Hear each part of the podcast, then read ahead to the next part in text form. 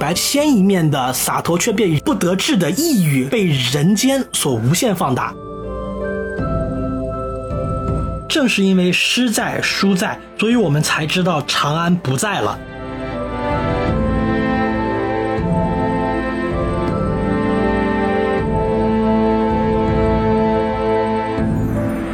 欢迎收听新的一期什么电台，我是大老师啊！大家看今天的标题呢，也知道我们要聊的电影是《长安三万里》，这也是近期关注度相当高的一部国产动画长片。那聊这种充满了文化情怀和知识点的电影呢，就不得不请出我们的老老老老老朋友黄老师来来来介绍一下自己。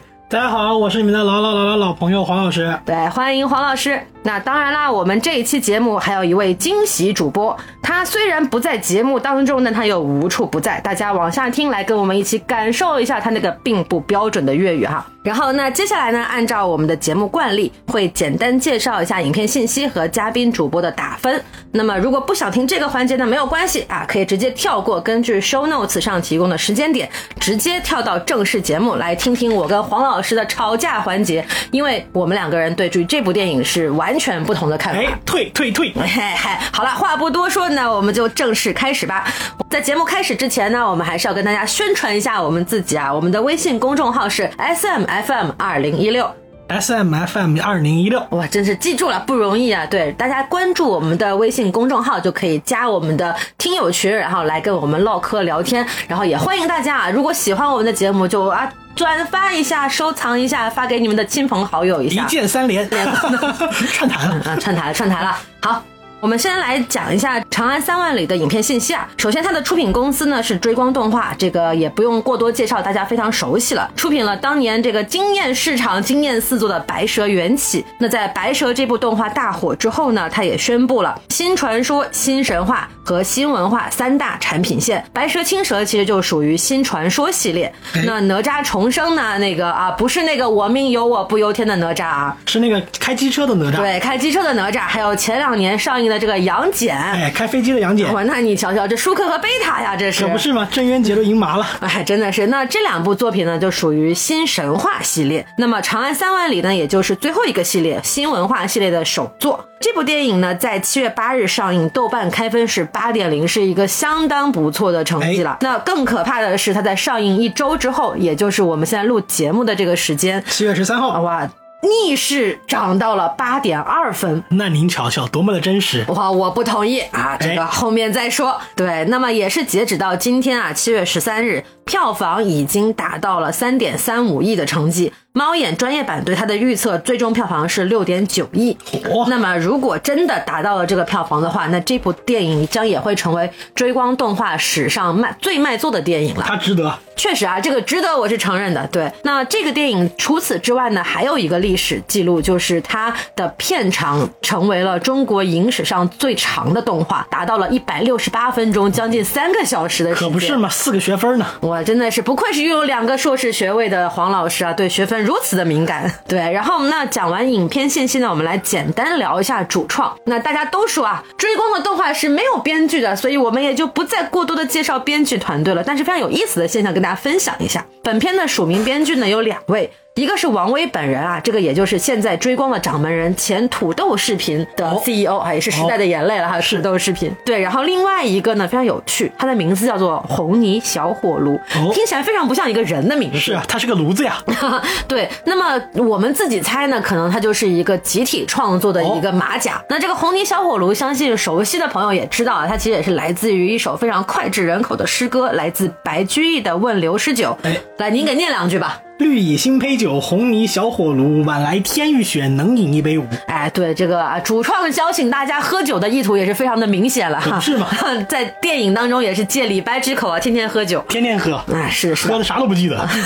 好，那这个主创我们接着也就先聊到这里。接下来呢，我们来聊一下《长安三万里》这部电影它到底讲了什么，它的哎剧情是什么。那么这个环节呢，我个人认为它是不存在的。啊，我个人认为它是存在的。一个人的传记，它也是剧情呀。这个啊，它是一个非常非常没有剧情逻辑的这么一个剧情。用一句话来总结，就是高适说了我眼中的李白是什么样。那不也是一个故事吗？啊，是是是，它勉强算是一个故事，但是实际上呢，是用几首诗歌和几个片段串起来的李白的一个人生故事。那么李白这个人物啊，大家上过九年义务教育的人都非常的熟悉了。是对，应该也是就是国人心目中就是最负盛名的一位诗人了。对，没错。那么好了，我们现在就把这些不重要的信息已经讲完了。我们进入这个打分环节，相信大家刚才已经听出来了，我跟黄老师这个看法是截然不同。来来来，不是吗？您先打个分吧。对于我而言，给他多少分，纯看豆瓣能给我多少个格啊。就是能有一百分就打一百分，哎，可不是吗？能有一千分，你都可以打一万分，是吧？哎，可不是吗？在看电影的途中，本人四度落泪。我真是中年男人四度落泪，确实很少见啊。想到了自己，想到了自己逝去的学分，是吗？想到了自己逝去的学分和逝去的青春。那时候我还能在夕阳下奔跑，现在都跑不起来了啊，满肚子都是肥油了，现在啊，可不是吗？没有，满肚子墨水，怎么能说是肥油呢？满肚子墨墨油。你你你说什么都对，你有文化，你说什么都对。对，那这个，总之我们看到黄老师已经非常不理智了啊，这个态度已经非常鲜明了。是。那么我个人呢就比较冷静一点，虽然我觉得电影没有那么好，但是其实它也没有那么差。你没有心。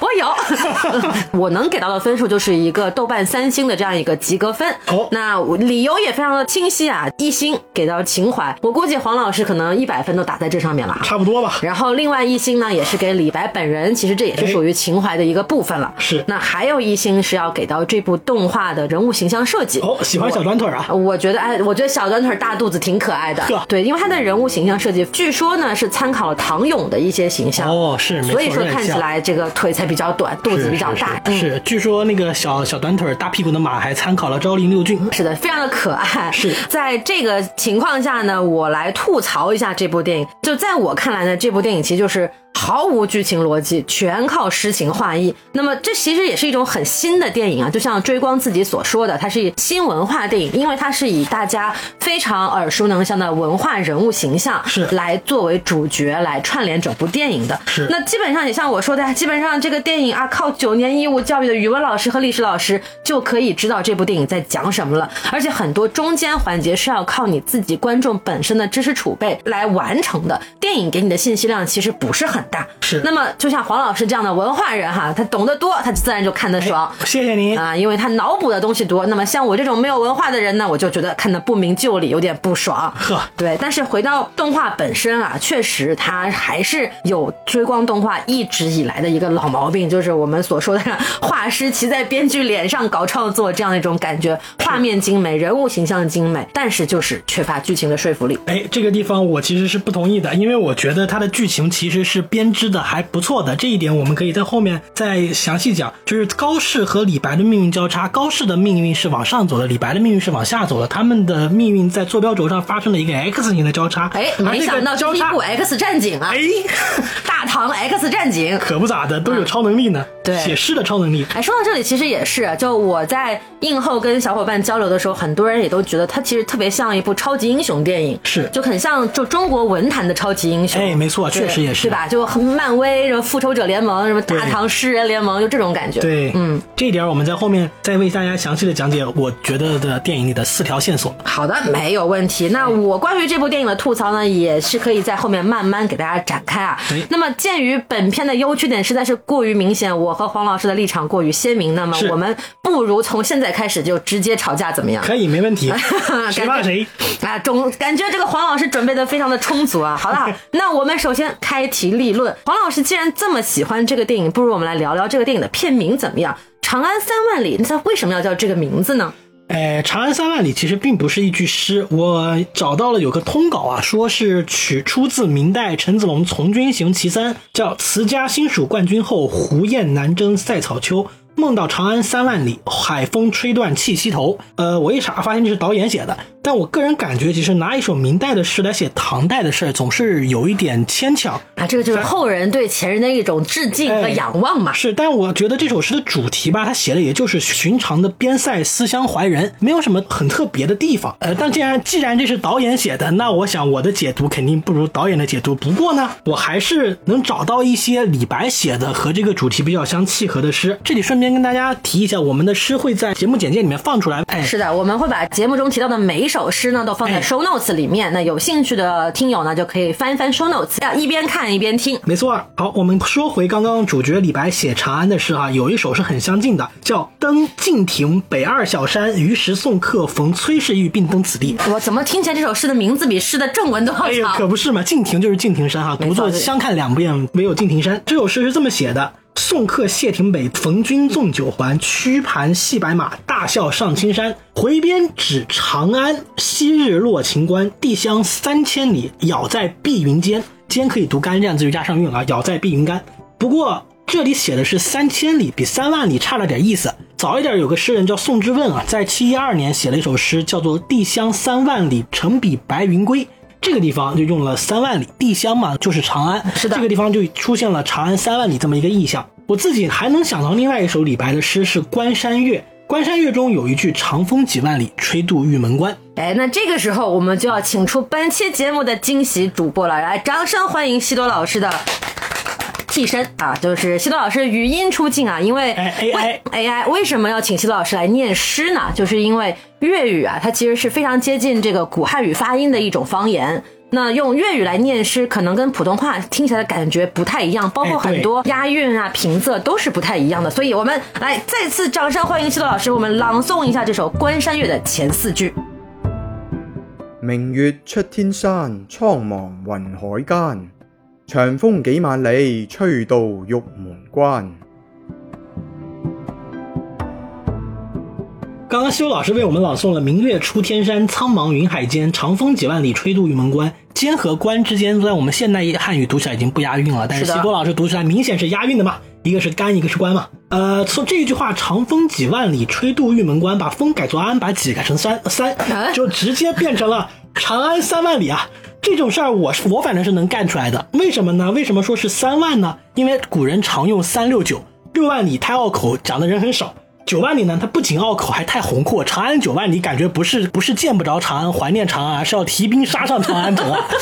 对，但是但是大鹏就可以是扶摇直上九万里，对是吧？所以就来了长安三万里。长安三万里是符合是符合古诗的音韵的。这个地方我们发现长安三都是三个平声，万里是两个仄声，平平平仄仄是一个标准的五言律诗的格律，大家读起来就会比较顺。而如果我们读长安六万里、长安九万里，呃，如果对古诗有感觉的听众朋友们呢，就会可能会感觉到读着有那么一点点不顺，有点拗口哎，有点拗口，确实是这个样子。因为平平仄仄仄并不是一个标准的律师的音律。那我的理解就比较浅薄一点了。哎这个我觉得《长安三万里》这个片名呢，其实展示了主创团队的一种野心，因为它确实三万里是一个很宏大的数字嘛对，感觉是什么呢？就像《千里江山图》一样的这种。哦它其实整部电影给人的感觉也是，它不太有一个核心的剧情冲突，是。它更像是一个徐徐展开的一个长卷的画作，用不同的片段串联起了一个很长的人生故事。哎没错。那么以李白为主要人物来展示一下这个盛唐的气度，对。顺便也会侧写一下这个时代由盛转衰的一些情况。没错。那多少是带点写意的成分在了，这个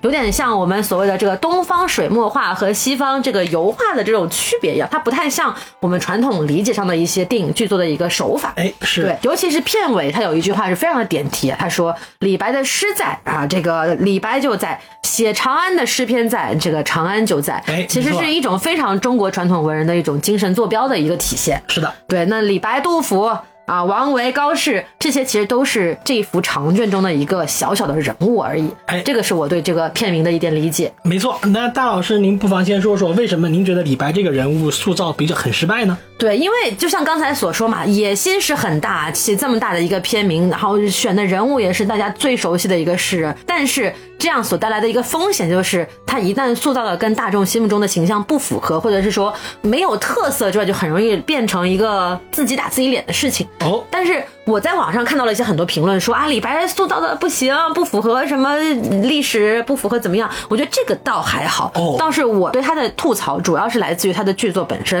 哦首先我们来看一下李白这个人物啊，他在剧情当中的很多行为呢是没有逻辑。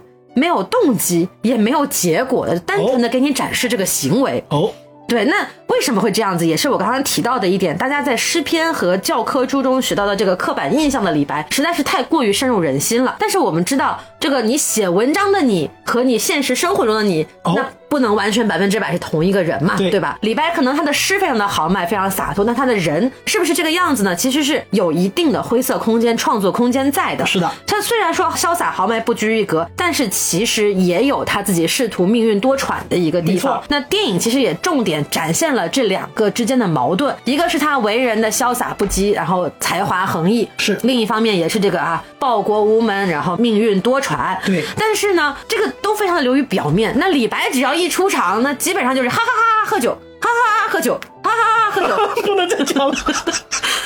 没了。这大家看过电影的应该非常有感触啊，就是每次出场第一句台词就是来来来来来，高兄，我们喝酒，就好像除了喝酒他不会干别的事情了一样。事实上，他也确实很爱喝酒呀。爱喝酒是一回事，但是你在电影当中只展现喝酒就是另一回事了。嗯而且他的很多行为是没有前因后果的。我们虽然知道李白这个人他的人生比较坎坷，但是在电影中每个片段李白出场的时候，你都不知道他经历了什么，因为这个故事是从高适的视角来讲述的对。他每次都是高适，我要收到了信啊，我要去见李白，然后发现李白是这个样子啊，哎看着李白不爽，我要走了。是那比如说有一段他在扬州的一段生活啊，就是在去从某个某个人的这个家宴上劫走了一个歌女，一个舞女，对然后在扬州的两艘船上啊，互相这个千金一掷，然后就买这个啊、胡姬一笑胡姬一笑的这样的一个故事。这个情节本身呢，可能是符合李白这个人物的性格特征的，没错但是为什么呀？他为什么要在扬州这么做呀？他不是一开始在上一段跟高适告别的时候，两个人还说啊，我定当大展宏图，我这个大鹏要怎么怎么样？是，那他遭遇了什么，然后让他变成了这样的一个行为呢？完全没有交代。这里其实我觉得影片里是交代了的，啊，那你是因为说说。在李白和高适的第一次分手，在江陵，在武汉分手的时候呢，呃，他在武汉投书无门，交代了要去天下繁华富庶之地扬州闯出一点名声，一掷千金呢，恰恰就是那个在那个时代闯出名声的方法。哎，原来花钱就能闯出名声哎，啊！因为你花钱，你请朋友喝酒，大家一喝，名气不就出来了吗？啊影片呢也借裴十三是那小姑娘是裴十三吧？是的裴十三之口说了，裴十二啊？哎呀，不重要，裴十二吧，我记得是裴十二。借小裴小姑娘。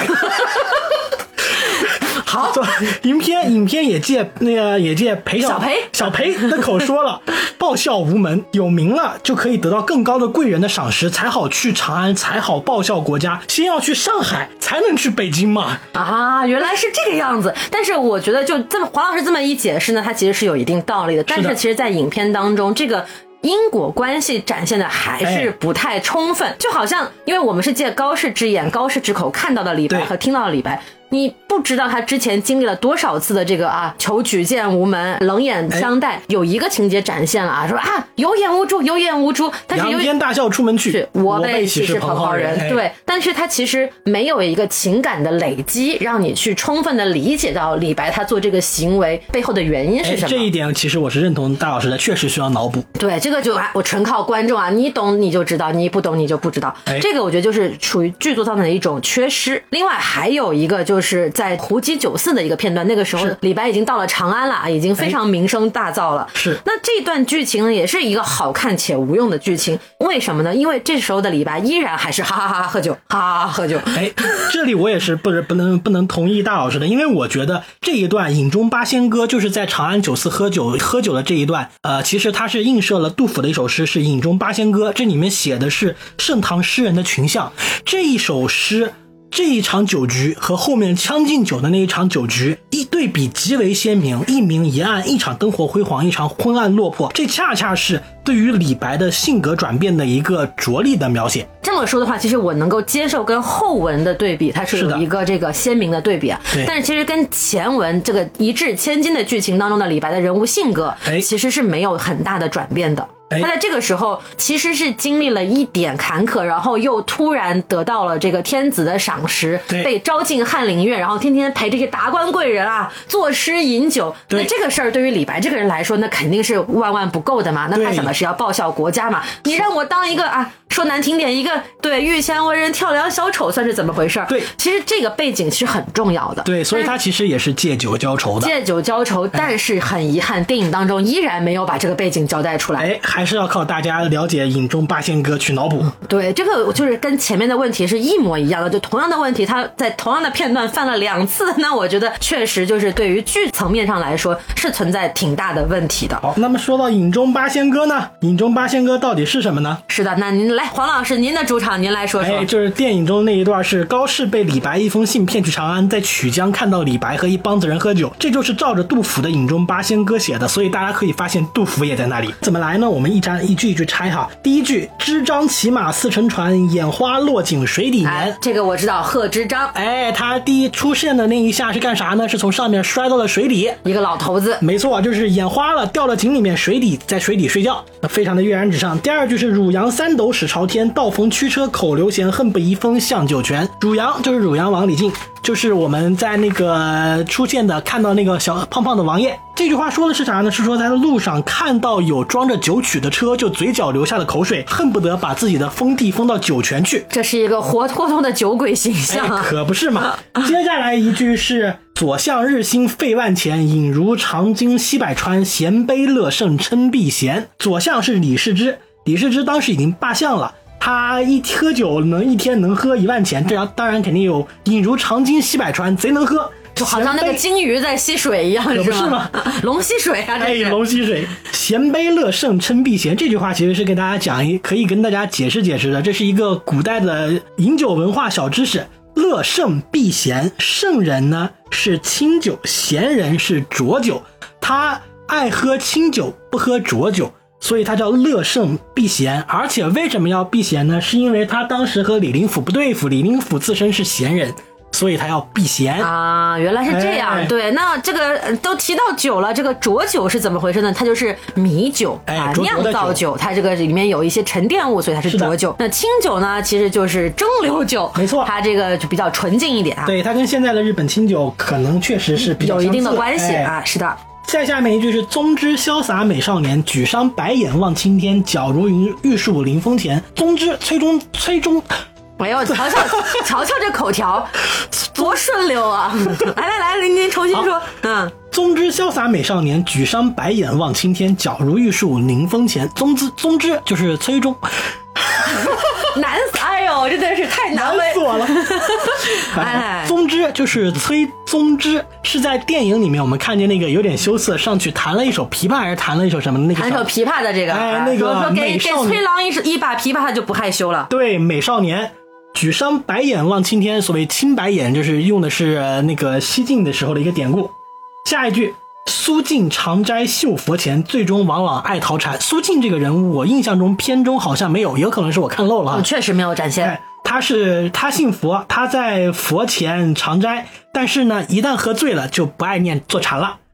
再下一段哈，所有的人都只用了两句或者三句，但是杜甫在写李白的时候用了四句。哎，众所周知，杜甫是李白的迷弟嘛。是的，没错。的李白斗酒诗百篇，长安市上酒家眠。天子呼来不上船，自称臣是酒中仙。这句也是非常非常令大家熟悉的一句没错话哈。，就很多人都觉得李白怎么能是这样，就是怎么能像电影里面那样是个神，像个神经病一样。我其实倒是觉得李白恰恰该是这样子的人，因为原因就在这四句话里面。一个天子呼来都不上船的人，你指望他是一个什么正常人？那主要是天子呼的方式不对啊，天子要是拿瓶酒呼他，他就哎自己就过去了。那倒也没错，那陈酿的葡萄美酒夜光杯，不用君主呼，我自己催。可以的对啊的，在他他在扬州给胡姬撒钱，有人觉得他胡闹，但事实上他确实在历史上也是在扬州一年散尽三十万金。你觉得他每一次给高适承诺之后，转头就不记得了，像个渣男一样？但是醉过酒的人都知道，那是真的不记得。就断片了吧？哎，断片了。他写过“昨夜吴中雪，子有家信发”，这说的是啥呢？说的是雪夜访戴的故事。王子友就是王献之，王献之是王羲王羲之他儿子。故事是这样的：是王子友在山阴的时候，晚上大雪，睡觉突然想到了自己的朋友，戴安道，当时当时呢戴安道人在远方，他王子友就乘小舟去访戴安道，过了一晚上才到了，但是到人家门前之后又不敲门，直接就走了。人们问他为什么呢？王子友说：“吾本乘兴而行，兴尽而返，何必见戴？就是我，我乘着性子而来，现在我兴尽了，我就可以回去了，我又见他干什么呢？一个倾慕这样子未尽名士之风的人，你能指望他有多正常呢？对，他就希望当一个神经病。哎，他就希望当一个神经病。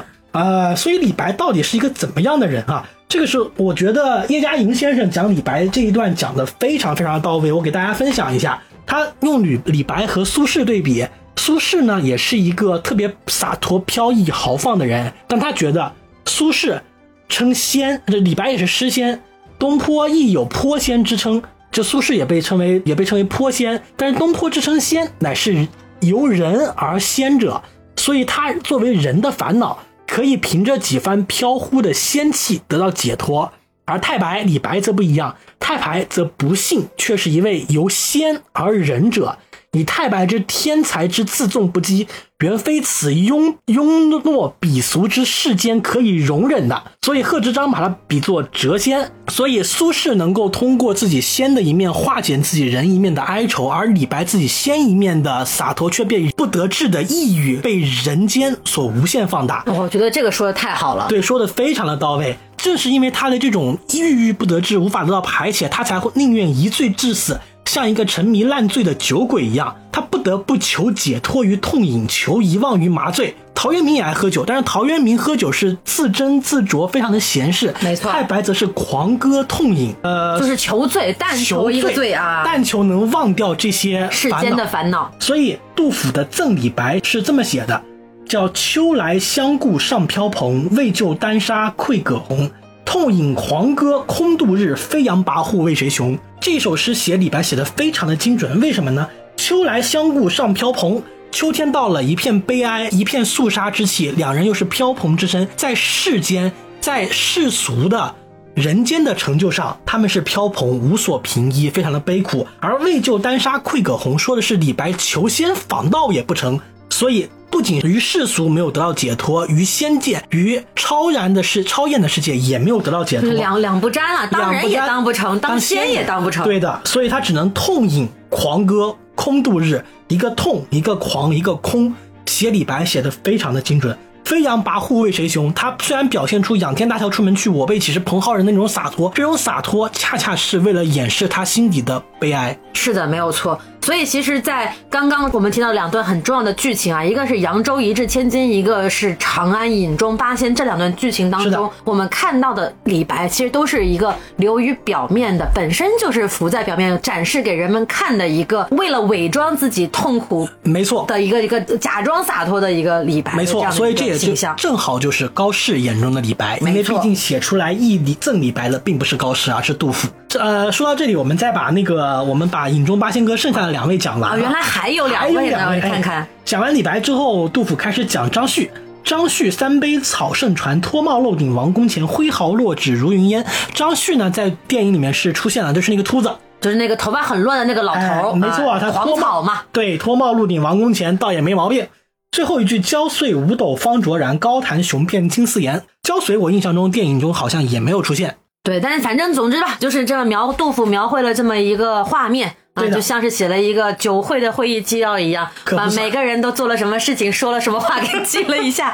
对，这个没错。当年还还小啊，还还小的杜甫只能干这些事情。是的。但是其实我们刚刚分享了这么多的诗篇，然后包括一些名家对于这个李白的人物形象的解读，都是来自于场外信息。是的，是来自于影片之外的信息。那这个其实就要来到我对这个电影不满的另外一点了，就是它其实很多的片段，它并不是真的承接剧情、人物动机和故。事发展来到了这个场景，而是单纯就像刚刚提到黄老师提到这个《影中八仙》，他就是为了首先啊，我知道有《影中八仙》这样一首诗，我要呈现这样的场景，我要把这些人物塞进去，对的，那他才去创造了这个场景的前面可能发生了什么，之后发生了什么，他有点是为了创作而创作。它不存在一个流畅的这样的一个逻辑，所以也是为什么很多人看这部电影有一种非常割裂的片段式的抖音式的电影的观感。哎，这个地方我其实想来提一个高级的艺术观念哈。虽然我觉得在主创在创作这些东西的时候，不一定不一定真正的实践了这种艺术观艺术观念，就是由由观众来完成对作品的重构。像我们在那个抽象画的时候，比如说毕加索，他鼻子、眼睛、嘴都画得很开，你需要自己在脑中把它组合成为一个人。这是一个很后现代的呃艺术观念，由观众来参与完成作品。那我觉得你这个夸的也是非常的强行啊，可能主创都不知道自己这么高级。哎对，但这个其实也刚好对上了我前面所说的嘛，这部电影是要靠大家九年义务教育的这个知识水平共同集体创作完成的。哎，没错，咱由您来重构，发挥你的主观能动性。对，就就好像我在看电影的时候，很多家长带着小朋友来看嘛，嗯是的小朋友真的就是一边看电影一边背诗，哇，哎这小学语文老师狂喜。可不咋的。就是这个暑假作业布置，就是去看《长安三万里》，把里面的诗都给我背下来。哎，这个哥哥我见过。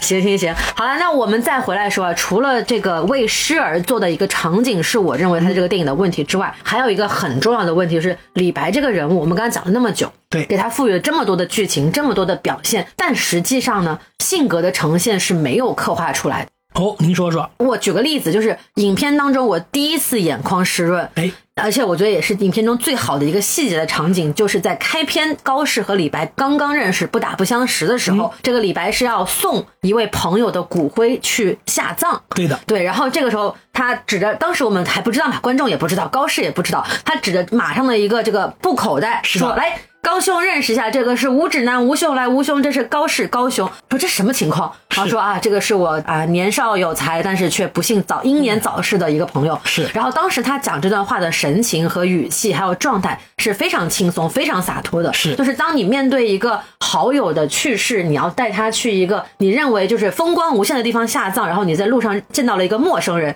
你以这样的口吻去向他介绍，没错这个朋友的时候，那确实是。从内心里头展现出了李白这个人对于一些世俗的不拘小节和这种对人生的一种洒脱，那个也是青年李白就是特别光辉照人的一面。没，错，没错，对我觉得这个细节和这个场景是非常非常打动我的。这就是但李白。自此之后，哈哈，哎他就变成了一个哈哈哈喝酒，哈哈哈喝酒的这么一个形象。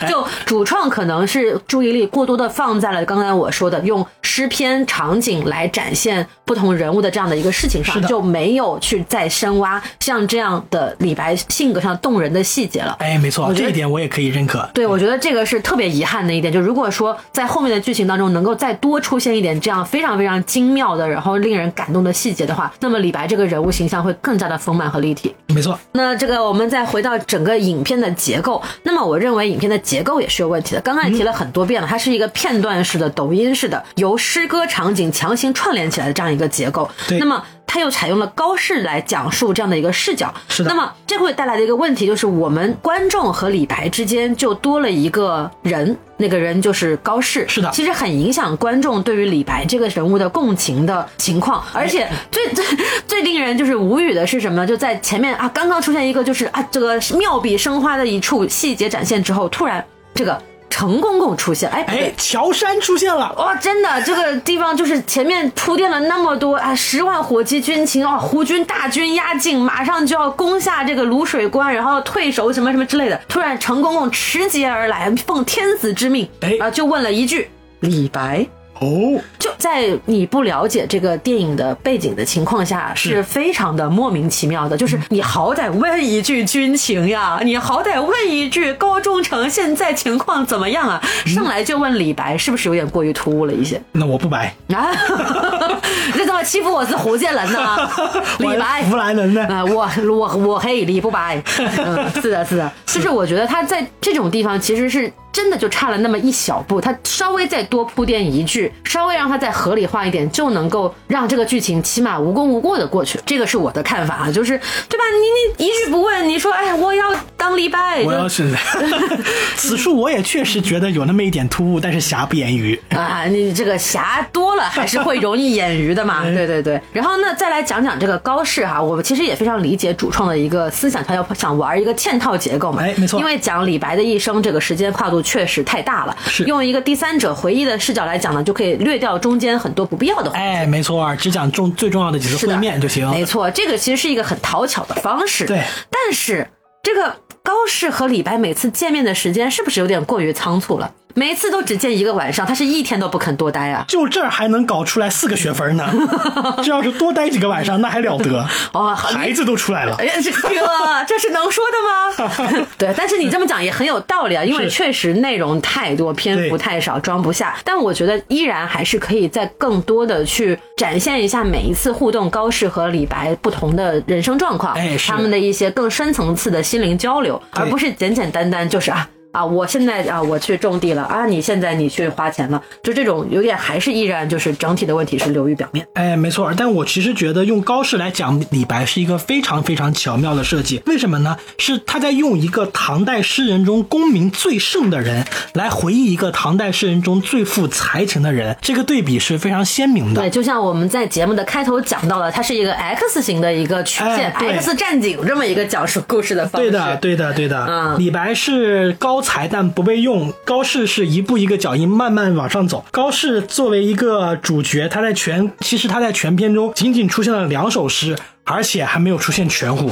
一首是别董大，这个大家都很熟悉了。在最开始，李白说高三是我听过你的诗了，那个地方。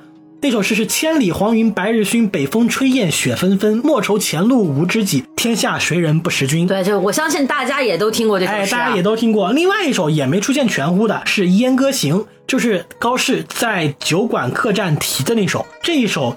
非常有特色的诗，因为它一连押了七个韵。哇，这个就感觉像现在这个 rapper 是吧？做七连押就立马爱奇艺就噔噔噔噔噔噔就给弹幕给你打出来了。对，这是高适，这是高适最有名的一首歌行，也就是长诗。哎，对。然后，那么在片中出现那一句“战士军前半生死，美人帐下游歌舞”啊。哎，没错。其实这一句话是有争议的啊。施泽存先生在《唐诗百话》里面其实是提过的。其实高适在张守珪的帐下并没有过得那么不如意。张守珪其实还是一个。有一点本事的将军，这句话前面部分和后半部分讲的都是慷慨壮烈的破敌故事，为什么这个地方突然来转这么一句批评将军的这么一句话？其实逻辑上是说不通的。而这句话正好还有一个历史历史的可能性。张守珪当时是玩了一个有像有点像空城计的这么一个计策。当时张守珪是刚刚攻下来一个敌人的营帐，还没有来得及守，敌人就已经开始反扑了。于是张守珪就大开营门，让美人在帐下做歌舞之状，让敌人以为里边有埋伏而不敢进。这个故事的产生比《三国演义》里面的空城计的产生的时间是要早的，所以是一个空城计的古早版本。啊，那这么说还真没听过这个说法哈。是，要这么讲的话，可能整首诗的理解起来，它的这个逻辑会更通顺一点。对，但是其实这句话在现在大部分的这个解读当中，已经被理解成为了一个批判这个啊，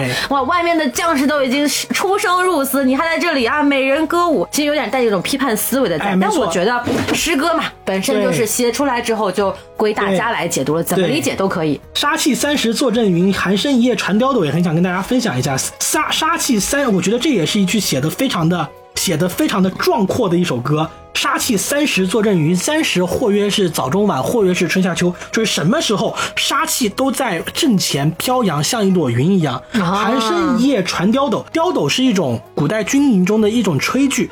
白天用来做饭，晚上用来打更啊，那有点像这个林克使用的这个便携锅是吧？戴尔达游戏，对不起，有点最近有点沉迷啊。没错没错，晚上打，晚上传了一夜刁斗的更声，其实就配合大漠明月的那种场景的想象，还是非常壮阔的。对，这首大家可以看看这首诗的全文，这些话其实都不是一个美人帐下游歌舞的将军能做到的。是的，那来我们接着讲这个高适的命运与李白的命运啊。哎，是的，刚刚说到，我觉得这个电影里面有四有有四条。线索，除了高适的逐渐升起和李白的逐渐坠落之外，在在《将进酒》的那一瞬间，高适后来成为了哥舒翰的幕府，一路做到了渤海县侯，而李白就一路坠落飘摇，最后甚至流落被囚。李白的坠落其实和唐代整个朝代的坠落是重叠的，所以这是第三条线索，也就是唐代的坠落。最后一条线索就是一代文人的集体坠落。电影里面其实也交代了，贺知章和王昌龄都死了。杜甫呢？杜甫他的诗歌风格我们叫沉郁顿挫，这和他饱经磨难有很大的关系。他自己说：“自经丧乱少睡眠，茅屋破了嘛，大家都知道的。甚至有乡野传闻，他是吃牛肉饿太久了，吃牛肉干噎死的。当然这是一个，这是假的，就是完全是假的。嗯，但是这也足见其辛苦了。一代文人的少年义气都被消磨尽了，都被明明白白的写在诗里，写在电影里面。四条线索交织，少年意气消磨尽啊！我想跟大家对比一个大家意想不到的诗人，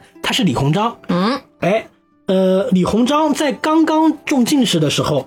曝光二十三年，一八四三年，二十岁的李鸿章进京赶考。那个时候他家世煊赫，少年成名，十七岁中秀才，二十岁就赴赴乡试，考中就会是就是举人。才高气傲的他，路上就写了一首诗，叫《入都》。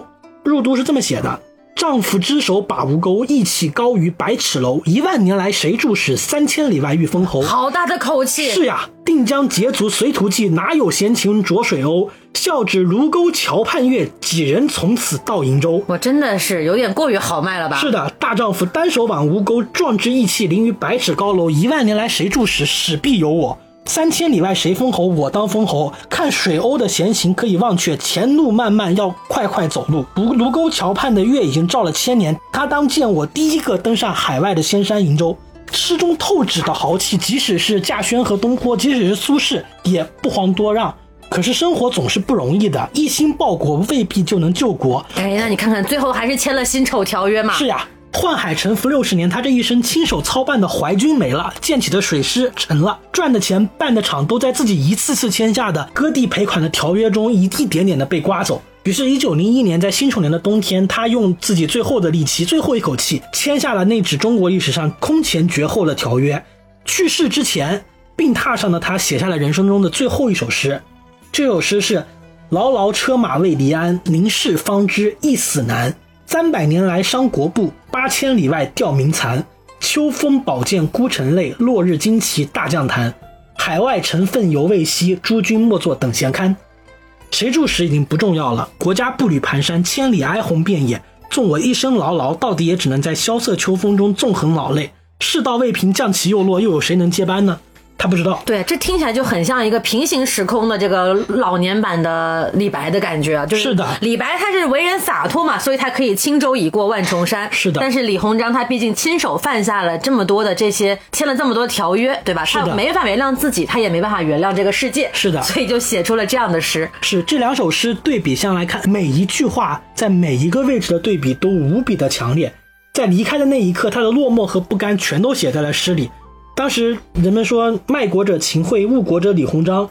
我这也是提到了提到了千古骂名的一个高度。千古骂名，对，确实在史书上留下了自己的名字。是的，李鸿章绝非传统意义上的忠义节臣。我在这里也不是想给他翻案或者怎么着。所谓宰相合肥天下瘦，他的的确确也也做了很多龌龊事，但是他的的确确也是在没有任何筹码的困局下，把十亿两白银的赔款降到了四点五亿。他一生中做了那么多的无米之炊，这是他最后的努力，至少。在裱糊这个风雨飘摇的清帝国上，他尽力了。在那个民族意识朦胧崛起的年代，他也唱起了先声。他也是一个被消磨尽了的文人。对，刚刚黄老师讲的非常的精彩。我们之前提到李鸿章有点像一个平行时空的不同结局的李白，他是什么意思呢？其实指的就是这一点。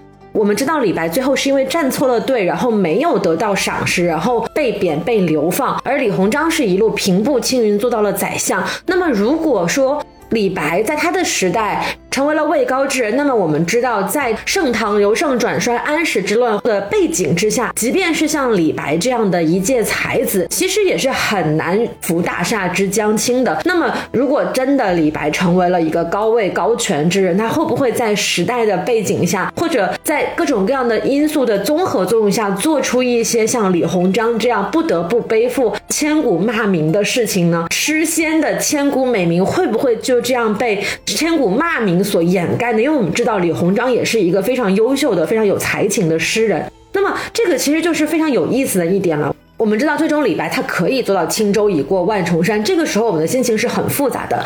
我们不知道是应该为他感到高兴，还是为他感到悲哀。仕途不得愿，究竟是好事还是坏事？这个其实就是非常有意思的一点，也是文本上很有趣的一个对照的地方。也是再次感谢黄老师带来这样非常有趣的一个观点。但是我们要回到电影上来呀、这个电影跟李鸿章毫无关系啊。是对，就是高适和李白也就过了几十年，您这是从唐代讲到了清代，可是过了几千年。中华历史五千年，历史都是相似的嘛。对，但确实是从这一点上也可以看出来，就是在中国古代文人很多时候，他们年少就是有才的人都是是轻狂的嘛，都觉得自己老子贼牛逼。哎没错啊但是其实往往就会被现实打的这个鼻青脸肿，就好像现在的大学生一样啊，是不是？毕业了一样找不着工作。哎，您瞧瞧，对，然后来，那我们刚刚这个啊，黄老师的分享欲明显已经起来了，对吧？哎那我们不妨再多聊几句这个影片当中非常重要的诗篇。哎那因为我觉得这部电影与其说李白是主角，你不如说这些唐诗才是真正的主角，哎没错对吧？那么来。我们这个很多电影展现不够的地方，我们现在来跟大家聊一聊。这个首先第一首啊，我觉得很重要的一首诗就是《黄鹤楼》。是对，这个黄鹤楼也是第一次看到当年这个啊肆意妄为的李白，竟然在名篇前 低下了头。是的，对，那这个时候，哎，我们又要请出我们的惊喜主播西多老老师对，让大家听一听粤语版的《黄鹤楼》听起来是什么样子。哎，昔人已乘黃鶴去，此地空餘黃鶴樓。黃鶴一去不復返，百元千載空悠悠。晴川歷歷漢陽樹，芳草萋萋鸚鵡洲。日暮乡关何处是？烟波江上使人愁。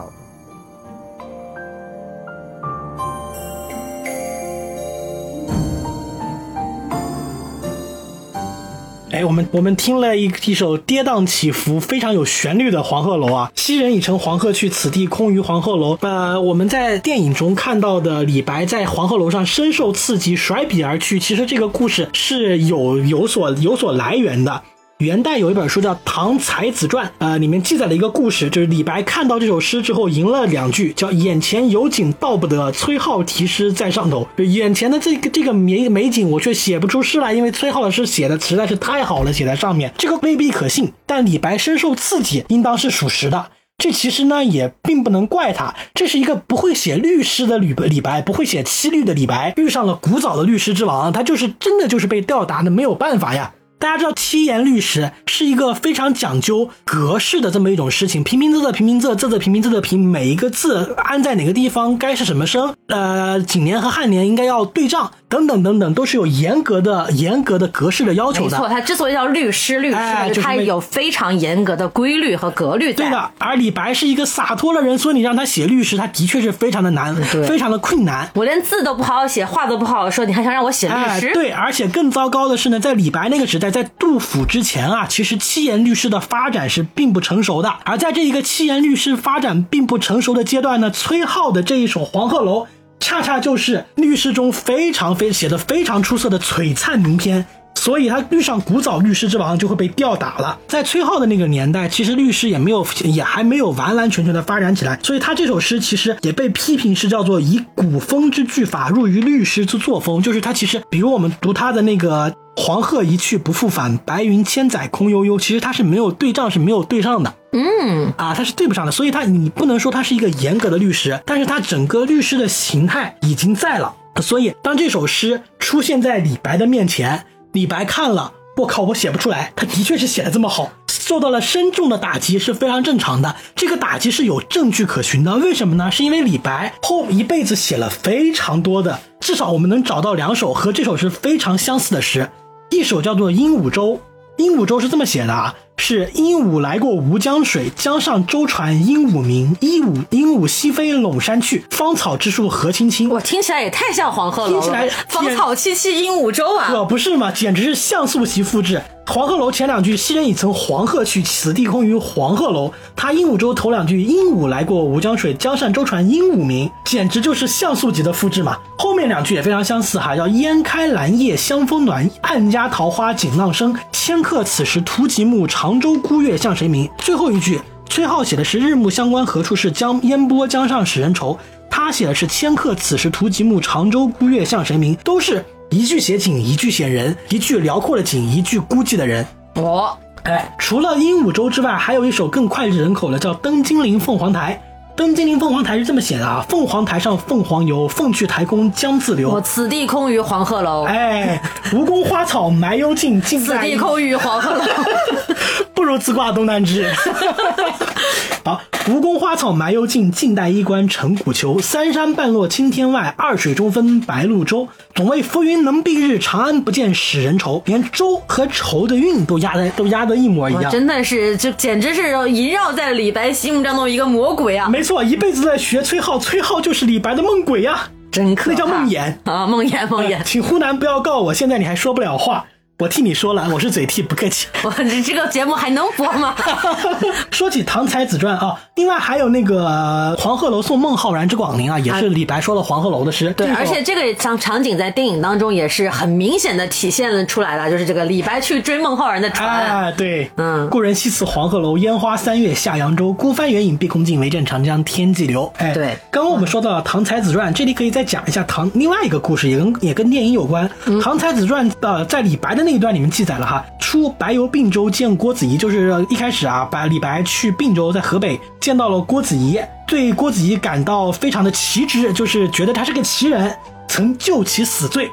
啊，电影里面可能他李白和高适一起把郭子仪给救了，也是有一点的，有一点依据的。但我们刚刚说过啊，他《唐才子传》是元代人编的唐代人的故事，未必可信。对，因为这个地方其实也要提到，又回到一点电影剧情啊，哎，竟然有剧情了，哎就这个地方就是为什么最一开始程公公要持节来到高适帐下呢？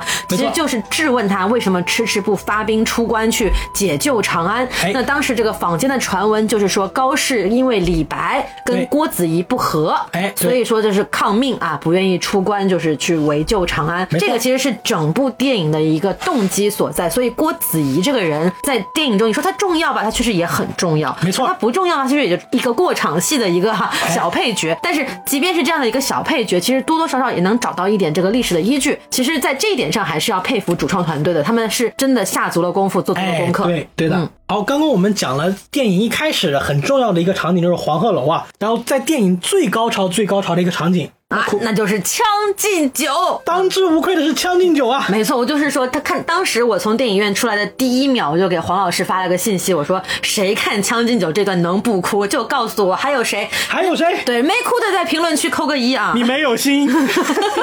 对，因为这个其实，在各大的宣传平台，包括主创的很多映后访谈上面也有能体现出来。其实整部电影就是为了这一个片段而创作的。哎一路铺垫到了《将进酒》。一路到这儿，就是为了展现出这个非常就是充满了想象力、色彩极其绚烂、极其震撼的这样的一个视觉场面。对这个这一段画面，与其说是《将进酒》，倒不如说是李白诗歌意象的大杂烩，甚至是盛唐诗歌意象的大杂烩。是的，是的，这也是特别感动我的地方。对。那么，既然聊到了这里，这么重要的一首诗，我们是不是又要请西多老师来念一下呢？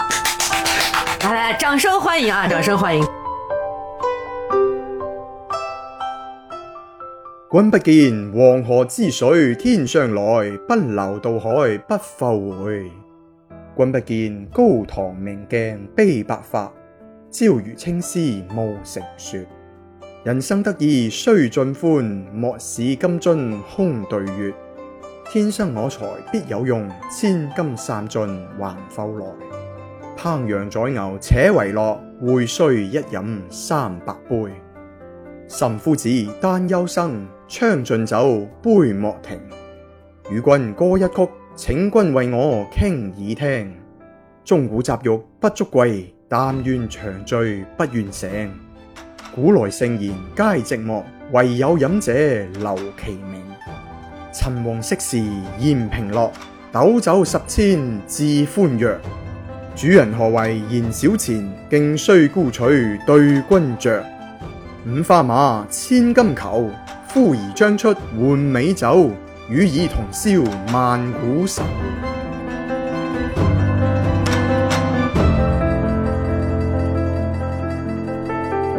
感感谢西多老师的粤语朗诵，就听起来这个《将进酒》有一种浪奔浪流的感觉。哎对，就是啊，反正都是讲水嘛，差不多啊，都是那回事儿。是对，但好了，那我们正经来说一下《将进酒》这个作为全剧高潮的一首诗篇，它其实也是凝聚了李白这个人的前半生和后半生的一个，算是一个衔接点吧。是的，嗯，那么黄老师，您来分享一下你的这个看法吧。哎，我这其实与其说是《将进酒》，倒不如说是李白诗歌意象的大杂烩。李白所钟爱的一切都在这里面出现了，那有哪些呢？比如鹤，比如仙人，比如酒，比如银河，比如瀑布，比如大江、月亮，比如鲲鹏，比如长鲸，比如金光迸射的场景，等等等等等等，全都有。比如说鹤，鹤李白说过“五鹤西北来，飞飞林太清”。他说过“仙人有待乘黄鹤，海客无心随白鸥”。那不光有仙鹤，连白鸥都出现了。他乘着鹤飞上瀑布，见到的就是倒挂九天的银河。就比如说大家熟悉的“飞流直下三千尺，疑是银河落九天”，同样是望庐山瀑布，还有另外一首“挂流三千丈，喷鹤数千里，虚如飞练来，影若白虹起”。海风吹不断，江月照还空，这也是一首很相似。这是望庐山瀑布的第二首，我其实觉得那一段反而更像以照着这边来写的。然后鹤飞过湖面，进入恢宏的宫殿，金光迸射，仙人陈列。这又是梦游天母吟留别。湖月照我影，送我至善西。他们湖面飞过，见到的是什么呢？是列缺霹雳，秋暖风吹，洞天石沸，轰然中开。一座一座门打开，他看见的是陈列的仙人。尼为衣兮风为风为马，云之君兮纷纷而来下。虎鼓瑟兮鸾回车，仙之人兮列如麻。就是到处都是神仙，哎到处都是各种各样稀奇的玩意儿。对，然后是高高的楼，高高的山，宽阔的江面和滚圆圆的月亮。山随平野尽，江入大黄流。月下飞天镜，云生结海楼。它随着银河一起飞，银河里游的是鲲。他说：“大鹏一日同风起，扶摇直上九万里。假令风歇时下来，犹能簸却苍溟水。”同时呢，大鹏是由鲲而来的。还有一些类似的，但不是李白写的诗。我不知道创作者到底有没有借鉴，但我也着实为此感动。比如说，他打开宫门的那一瞬间，是不是九天昌河开宫殿，万国衣冠拜冕旒？王维，这是来自于王维的一首诗。银河里游的大鹏，或许也就是《饮中八仙歌》里的“影如长鲸西百川”呢？觉得在这个地方确实是，不管是你能不能够接受前面的剧情铺垫，在这一刻你看到那样的一个画面，这样的诗篇的结构，你真的是很难不被打动，真的是会被这种想象力所深深的折服。而且你要想，这个是我们现在可能一千多年前的一个诗人写的一首诗，在现在可能我们才有机会。真正的在大荧幕上看到这样的画面，我觉得这个真的是非常令人感动的一点。这也是这部电影为什么能够受欢迎，就是长久以来非常需要这样的一部电影来唤起人们心中的那样的一些文化的情怀，但迟迟没有这样的电影出现，直到现在追光去敢于把这样的东西拍出来，这种勇气，我觉得还是非常值得赞赏的。啊，对，而且梦中有多美，醒来都有多痛。这听起来非常像上个世纪九十年代的港台歌曲啊，然 后梦里有多美，醒来有多痛。哎可不咋的。啊，有没有人要买这首歌词的版权啊？对，酒醒之后，就回到了“梦游天母吟留别”的最后一句，叫“唯绝食之枕席，失向来之烟霞”。张开眼睛一看，留给我的只有醒来的时候看见的枕头和凉席，没有了“先知人兮烈如麻”的皑皑云烟。对，你说这个确实是喝多了之后梦醒时分，那确实是有点失落啊。这个是的美好的幻想和悲惨的现实之间的这种对比是很令人难过的。对，这里实在是太美了，美得让我忍不住要多分享两首诗。呃，这两首诗呢，啊黄老师的这个分享欲实在是打不住啊，我们必须要拦一下了。那我们就放在这个节目的 show notes 里面，大家有兴趣的话可以一起欣赏一下。对，欣赏一下这两首与整体的氛围非常契合、意象也非常相似的两首完整的诗。是的，对。然后那接下来呢，我们聊完了黄鹤楼和《将进酒》，接下来其实又是在这个《将进酒》场景之后，又出现了一首很重要的一首诗吧，算是就是李白的《侠客行》，因为这个其实也是李白和高适人生分道扬镳的一个很重要的场景啊，在电影当中呈现的嘛。对这个《侠客行》又是怎么回事呢？我们是不是又要请出惊喜主播西多老师来给大家念一念最广为人知、广为流传的《侠客行》前八句？是的，侠客行，照客萬胡英，吳鈎相雪明。银鞍照白马，杀达如流星。十步杀一人，千里不留行。事了拂衣去，深藏身与名。啊，这里稍作解释一下，就可能不太了解粤语的听友听到前面这个哈哈哈，我们就是，嗯，这是什么东西？是哈哈哈吗？对，这个我也愣了一下，这个其实就是粤语发音的“侠客行”三个字。对，这个这个我这个真的，在我听到粤语版本的《侠客行》之前，我没有想到李白的哈哈哈 是真的在写诗啊！哈哈哈！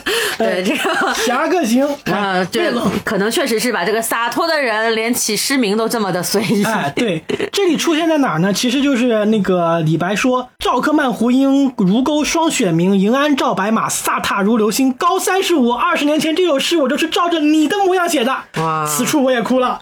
哦，确实，这里想着重讲讲“飒沓如流星”这句话。这句话让我我觉得绝美，非常好的体现了唐诗之美。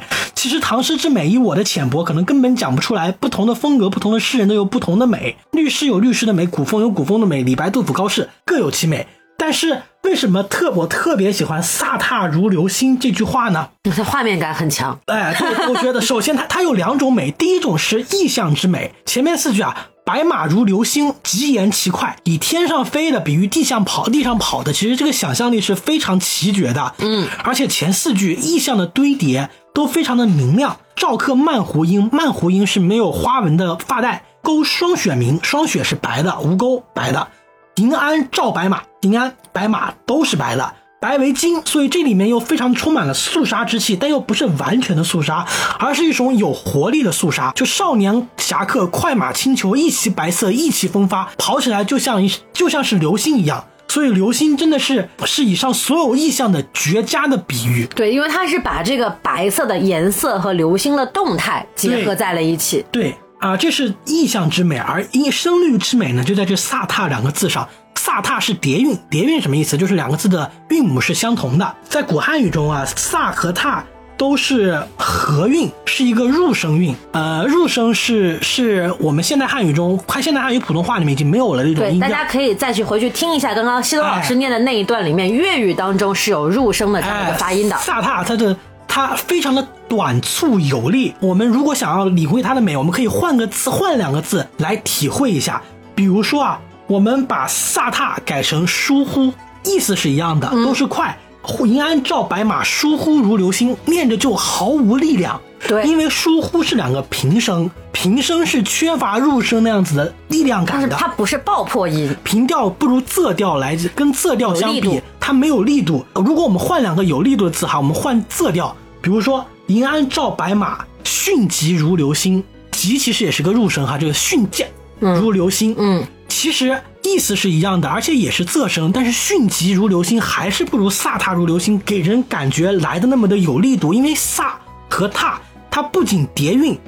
而且是合韵，它是一个啊，是一个开口元音，嗯，是一个张嘴张的非常大的音。是的，是的。而且“飒踏”这两个字，它其实特别像模拟马蹄声在地上奔跑时的那个嘎哒嘎哒的那个声音的感觉。所以“飒踏如流星”，我觉得真是一句绝美的诗。它不仅意象极美，而且它的声韵也极美。对，没错。这个时候，我们真的要再次感谢谢多老师啊，我们带来的这种古汉语、现代汉语可能很难体现的古汉语之美。感谢，感谢谢多老师。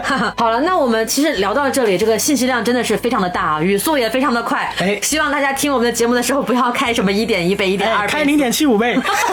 对，因为确实啊，这个信息量真的很大。那么我们讲完了李白，讲完了唐诗，我们最后再来跟大家分享一些小的细节和趣味的点吧。因为就像我们刚刚在聊的时候讲到的，主创团队也是非常的用心，很多小细节都是有历史照应的。这一点，来黄老师又是到了你的主场来跟大家聊一聊吧。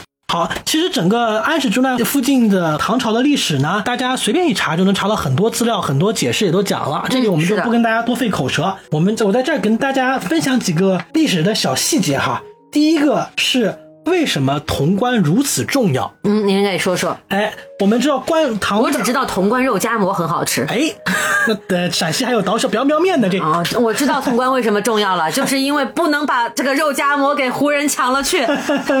哎，关中之地可以算是唐代的腹地。关中其实指的就是今西安一带，西安宝鸡一带。关中是一个四塞之地。就是它的四面其实都是高山峻岭，而只有中间一片是水草丰美的平原。它的北边是黄土高原，西边是陇山，南边是秦岭，东边是中条山。当时叛军是从东。往西打的，也就是是从河南往陕西打的。叛军没有办法从北边黄土高原上进到关中，因为他在山西一带被李光弼给挡住了。他也没有没有办法从南边绕到四川过秦岭，对他没有把那边打下来。所以关中四塞呢，北边的萧关、西边的大散关和南边的武关，它都够不着。它能够得着的就只有一道潼关。我如果我们从洛阳往长安走，中间有两道雄关，第一道是函谷关，老子骑牛出函谷关，就是在这儿。过了函谷关，最后一道关就是潼关，也就是说过了潼关，整个关中平原就暴露在安禄山安禄山的骑兵铁蹄下了。嗯，所以潼关对于关中来讲，地理意味非常重要。是的，是的只，剩这么一道天险可守了。潼关的北边是黄河，是中条山；南边是瑶山，它是两山夹一条河，中间只有窄窄的一条通道能够过人，所以地势是非常易守难攻的。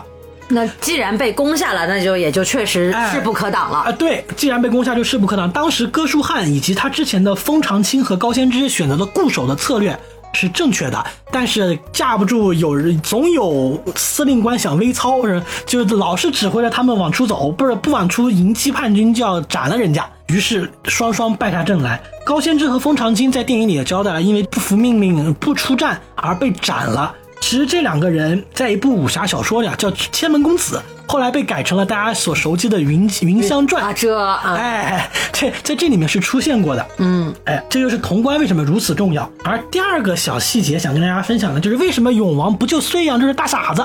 为什么呢？哎，当时高适是听说永王乘舟东下，从南京往扬州走的时候，就说永王这个大傻子，我要是他，我肯定不往东边来。对呀、为什么呢？是因为睢阳是在现在的商丘一带，在河南，在河南东部，也就是现在的郑州往东大概二百多公里的地方。哎那个地方当时是卡在大运河的咽喉上，一旦断掉，南北交通就断绝了。当时七百五十六年一至十月，有一个人叫张巡，在死守睢阳，七千人在那儿硬是挡住了十八万叛军，挡了十个月，粮草断绝，援军无望，以至于杀自己的小妾给士兵当军粮食用。这是真的吗这是真的，十人，城内的老弱妇孺都或主动或被动的捐献自己的肉来给守军吃。当做粮食，已经到如此痛苦的境地了。这个时候，永王如果出兵去救睢阳，对他自己来说，天下归心。就是确实民心所向，再这样下去，这个地方就人人都不是人了。对，于己天下归心，于国他保住了南北交通与江南财税富庶的地方，叛军也可以更快的平定。但他没有，他先往东走了，他打内战，这偏安一隅，其心可见。嗯，确实是。另外给给大家再提一句，梁园，也就是他杜甫、高适和李白去一起玩的那个地方，也在今天的商丘。商丘也是一个非常有历史底蕴的地方。对，商丘文旅局也可以考虑请我们去做点什么推广啊之类的，是不是？这个，哎谢谢啊谢谢谢谢借着借着长安三万里的这个啊东风，是不是搞一搞旅游大开发，弄点什么良缘乐园之类的这种存在啊？哎 没错，嗯，好，还有一个地方呢，可能大家在电影里面也会觉得有一点点的愣，就是为什么这两个人互称其名呢？高适叫李白，叫李白，李白叫高适，叫高适。你这搁这儿念绕口令呢？哎，其实一般来讲，古代是不会这么叫的，上对下才会直呼其名，因为呼名字是很不礼貌的。李白吧，他可能就性格比较豪放不羁，有点不管不顾，他老爱喊人的名字，比如赠汪伦、上李邕、沙丘城下祭杜甫，他都直接写、啊杜甫你过来。哎直接写，对对对对，没错，嗯。直接写诗就叫人家名字。但一般来讲，大家客气一点啊，是有这么几种叫法，一种是姓加官官职，比如说裴尚书，哎，就跟喊现在现在喊裴部长一样。啊，另外一种是姓加公，就是某公某公裴公。第三种是姓加排行，比如高三十五，哎，萧十一郎，这都是称称人的排行。这不是说你爸生了多少个孩子，生三十五个孩子那还了得，是族内排行。是的，是的，哎在族谱上的一个排名。对嗯，嗯，第四呢是称字，就比如说称李白是太白，哎，但是自称一般是称名的，不称字。称字是尊称，就是我叫你，我要叫你的字；我叫自己，我或称某，或称自己的名。《满江红》里面说彭举绝笔，这就是一个典型的错误。岳飞是不会说彭举绝笔的，他不会会称自己为哎，彭举的他不。会称自己为彭举，他只会称自己为非绝笔。嗯，是哎的，是的。来来来，有文化跟没文化在这里啊，高下立判。哎，可不咋的。还有一个人物啊，在电影里面也出现的是一个很有趣的人，叫李龟年。李龟年总的来讲，在电影里面也是一个有点谐星的感觉哈。啊，是的，就给这个电影增加了一点乐趣吧。对他是一个真实的人，他和杜甫确实是老相也是识。大唐第一乐师嘛，对，没错，呃，他是一个好人。听起来怎么那么不像一个好人呢？杜甫在晚年流落的时候，在江南碰到了李龟年，还特意写了一首诗，叫《江南逢李龟年》。岐王宅里寻常见，崔九堂前几度闻。正是江南好风景，落花时节又逢君。岐王宅里寻常见，讲的就是高适在齐王宅里表演的那一段故事。嗯所以其实那一段出现杜甫，哎，也是有那么一点点的依据的。是的，其实应该也就是从这首诗里面抠出来的一点点依据啊抠。出一点点依据。对，那说了这么多，就是这个小细节也有了，大结构也有了，我们最后就是再来啊泛泛而谈吧，来聊一聊这部电影的所谓的题眼啊。像哎可能啊，孔老师在豆瓣上就说嘛，说这部电影的题眼是相扑，孔老师说的很有道理，无是虚与驳。实，哎这个也是没有错，因为毕竟最后高适用计谋引开胡人大军，然后重夺卤水关的这个计谋，其实就是一个一个折返跑，是吧？对没错 对，这个其实是一个我我个人觉得是算不上题眼的题眼了，哎虽然是一个关键剧情，但是是我觉得这个电影整个最重要的还是高适最后说的那一句话：这个诗在书在，长安就在；诗在李白就在。这个我觉得可能才是这个电影真正的主创想要传递给大家的这种情愫。哎，而这一点其实恰恰是我所不认同的一一个地方。哎，在这里哎我们又有不同了。对，虽然它是题眼，但我恰恰觉得，正是因为诗在书在，所以我们才知道长安不在了。留给我们的好东西越多，我们越惋惜那个时代的消逝。对，那个开放的盛世，那个胡人可以为官，文人可以畅言，女人可以离婚，每个人对于明天都有热烈的希望和美好的盼望的长安，早就淹没在尘埃里，化作了非我族类，其心必异，化作了文字狱，化作了朱门酒肉臭，路有冻死骨，化作了小脚和贞节牌坊。我这一下骂了一千年啊，黄老师。是啊，中国转向内在嘛，有人觉得这是从王安石开始的，但也有一部分学者提，其实安史之乱是中国从一个外向文明转向内在文明的关键转折点。在安史之乱之前，那个时候的长安，万国衣冠拜冕旒，那是真的自信，那是真的天下归心那。确实是天朝上国。真的是天朝上国，尔等罪而小民，怎么闹都动不了我朝根本。是的，后来我们开始强调华夷之辩，我强调我天朝上国何物不有？那不是因为我们真是天朝上国，而是因为狭隘与封闭。那个自信、开放、包容的城市没了。这种转变是极其迅疾的。安史之乱前后不过才八年，但此后胡人再也没能和汉人真心融洽相处，除了那两个少数民族王朝不得不融洽相处。那我们回头想一想，现在我们我们从加入 WTO 到现在又才过去几年呢？啊，这个其实也是一个整个世界的大环境，就是所谓的全球化概念下行，也不必过于感伤啊，黄老师。哎不是过于感伤。其实我们都知道，长安当然有坏的一面，那一帮人一辈子到不了长安，他们比我们更清楚长安有它坏的一面。但我们怀念过去，从来都不是因为过去太好，而恰恰是因为现在太差。这个确实，因为我觉得在整个电影，尤其是电影片名点出“长安三万里”的这个长安之后，长安它就已经不再是那个具体的城市，不是一个一个都城，而是一个抽象的，可能代表着一种时代象征的一个。刚刚我们说对文人内心中的精神坐标。它是一个梦。是的，我们就是编织了这样一个以李白为主轴、以李白为画笔的璀璨绚烂的梦。这个其实确实也是很了不起的一件事情。那这部电影它的出现本身，其实对我们的动画创作，甚至可能不光是动画，包括电影的创作，其实都是一种启发。包括最早的就所谓国产动画崛起这个口号喊出来的那一部《大圣归来错》，其实都是有相似的点在的。的为什么我们会有这么多的文化传说？然后神话作品，包括真实的历史人物，一直挖掘不出来，其实也是一个思路的问题。对。很多时候大家会就是囿于一个思路，说我要把这个东西做出我新的想法，注入我新的时代的内涵。但是其实你回归到最简单的、大家最熟知的历史片段，你即便是像追光这一部《长安三万里》这么简单的、这么容易的，甚至可能结构不完整的把这些故事堆砌在一起，是，它就是一种白描式的续写。没错，即便是这么这样呈现出来，都能够引发共鸣。是我们确实是可以再去去好好的思考一下我们整个文化开发方向和道路。没错，那么，它其实可能是树立了某种意识的一个不能说是标杆吧，但起码是一个底线。我们可能未来的作品再去比较的话，我们会拿它来跟《长安三万里》来比，是不是在创作上，是不是在剧作上，是不是在人物的美术形象设计上跟它有所进步？我觉得这一点其实是很了不起的一件事情。呃是的，没错。这个其实是比作品本身呃内部有多好多坏更具一个广泛的行业意义的一个存在。是，如果说《大圣归来》可以类比于《流浪地球》的话，这一部可能就可以类比于《流浪地球二》。那还真都是《流浪地球》呢！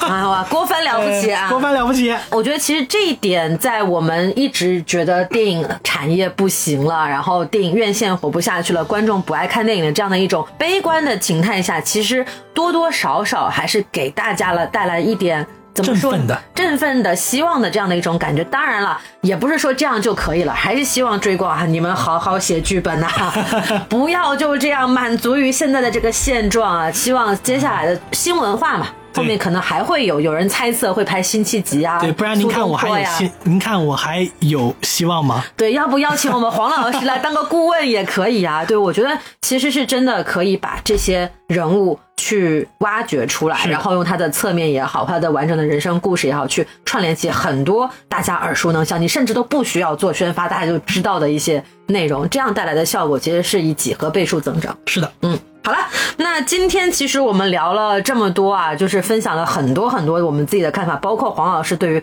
唐诗的很多理解，这个也是我们算是一个比较新的一个节目内容吧。是我们虽然说了很多他的不是，但是依然非常推荐大家有时间去看一下这部电影。那是你啊，我可没有说他的很多不是啊。那对，就 就是说了很多的不是和是之后，都是还是深 深真诚的、深切的推荐大家去看一下这部作品。对对，不管你喜不喜欢，它确实是一个很重要的动画作品，在这个暑假，就算是就当是复习诗。古诗都行呀！哎，这还真是我在看的时候就经常，哎，我这脑子，哎呀，这这首诗是什么来着？我都想不起来了。嗯、对，听完这期节目，你就想全想起来了。